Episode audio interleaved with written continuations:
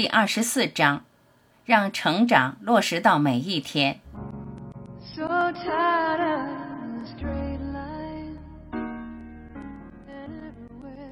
你们很多人都没有意识到，每一天都可以是成长的机会。如果你能看到这一点，那么看起来像是困难重重的觉醒目标，你也可以很快达成。尘世的痛苦也能因此很快结束。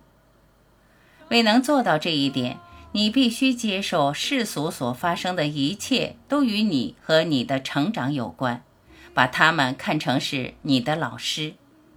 你必须直面所有不愉快的事件，以客观的眼光看待它们，必须找出导致这些事件的根源所在。以下两种方法，你可以采用其一，也可以双管齐下。每当某人或某事让你烦心时，或者你对他们起反应时，问问自己：我是如何导致他们的发生？深入你的头脑，去找出潜意识中你过去的相关念头，看看他们是如何导致该事件的。发现最初的那个念头，你会发现自己就是该事件的罪魁祸首。第二个方法对你更加有用。每次你经历不愉快的事件或对不愉快的事件起反应时，往往是因为小我的驱动。问问自己，背后小我的动机是什么？我到底想要怎么样？当你发现那是什么时，释放它，你就会自由了。利用每天的不愉快事件来成长，你做的越多，就会越快，越容易成长。以上两种方法会让你在较短的时间内得到解脱，重新做回你的主人位置。每天都做练习，让他或他们成为你的习惯。每当你不开心时，不要通过转移注意力来寻求逃避，不要通过做其他事或是娱乐来逃避。这是你能做的最糟糕的事情，因为你永远无法借此放下或消除不愉快。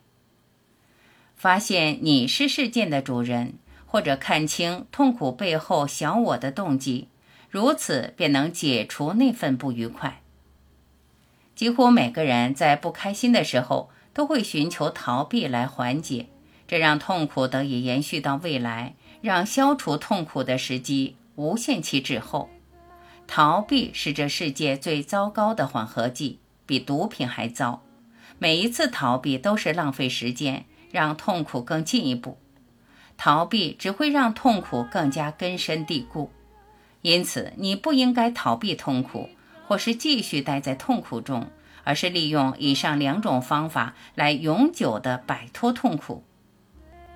所有的不愉快都来自你想要成为有限制的小我。我们越是我们的真我，就越幸福。完全的成为真我，就能彻底幸福。为什么把时间浪费在娱乐上？每次寻求娱乐消遣，都把觉醒往后推延。只有完全开悟的存在，才能在不制造束缚和痛苦的同时，享受这世界上的东西。人们在娱乐中所要找寻的，其实是对痛苦的逃避。以及真我的幸福。逃避痛苦只会让你永远痛苦。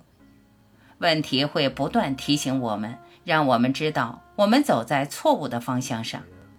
每次痛苦都是因为你限制了你的真我。如果一个人内在很焦虑，他就不可能幸福，因为焦虑是期待不想要的事情发生。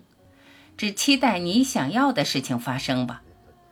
一切麻烦的根源在于想要成为分离的个体的小我感，一切不幸都源于分离。限制和痛苦是一回事，当无限的存在想要成为有限的生命时，痛苦产生了。如果你在痛苦中，你会想到并感受到痛苦的反面，这就是你会体验到的效应。痛苦源于复杂化。幸福来自简单化。如果你看到痛苦，那是你的痛苦；当你认清看似的不完美，实则完美时，你会发现痛苦仅仅是表象。你越痛苦，就越不应该逃避，通过社交或娱乐，反而要独处，直到你看清痛苦的根源并释放它，或者进入了你的真我。永远不要通过逃避来解除痛苦，痛苦是成长的契机。痛苦就是我们手持的鞭子，为了鞭策自己进入幸福。我们越远离真我，就会越痛苦，直到痛苦变得无法承受，我们就开始向真我回归。当你说我没有的时候，你制造了一个谎言，从而开始了因为没有而导致的痛苦。每次你痛苦的时候，你都是停留在小我里。痛苦应该作为重新定位的机会，跟自己说：“我正走在错误的方向上。”然后改变方向，那样你就会再次幸福。每个人都能感受到幸福，每个人都能感受到痛苦。你不必知道为什么，只需改变它。对世俗的一切执着，都是对痛苦的献身。痛苦设立了限制，痛苦的程度取决于我们认为自己受限的程度。世俗所带来的各种快乐都会伴随着痛苦，因为我们会不自觉地感到这份快乐不会持久。你开启了你的感受，如果你能接纳它们，你就可以关掉它们，也就是说，你能控制它们，但是小心不要压抑它们。如果你洞彻了问题的真相，问题就会消失。你能在此时此地解决任何问题。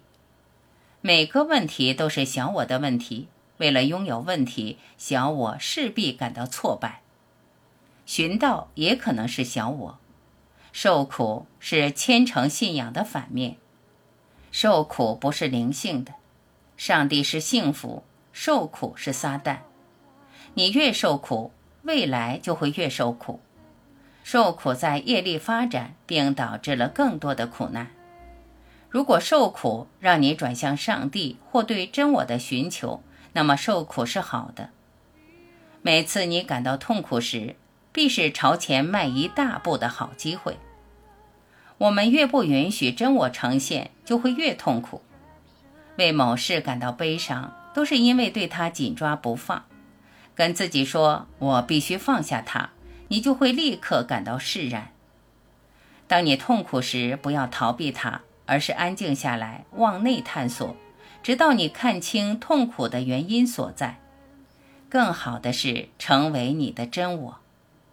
如果你对糟糕的感受完全负责，就会感觉自己像个主人。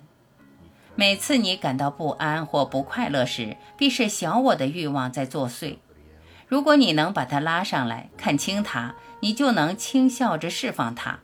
那可是个好机会，让你得以释放那一直掌控你的幕后黑手，去寻找小我所驱动的欲望。当你发现它时，释放它，就能立刻感到更轻松、更愉悦。每次你释放小我，都能惊艳到幸福。看清是谁在受苦。就会发现全部的幸福。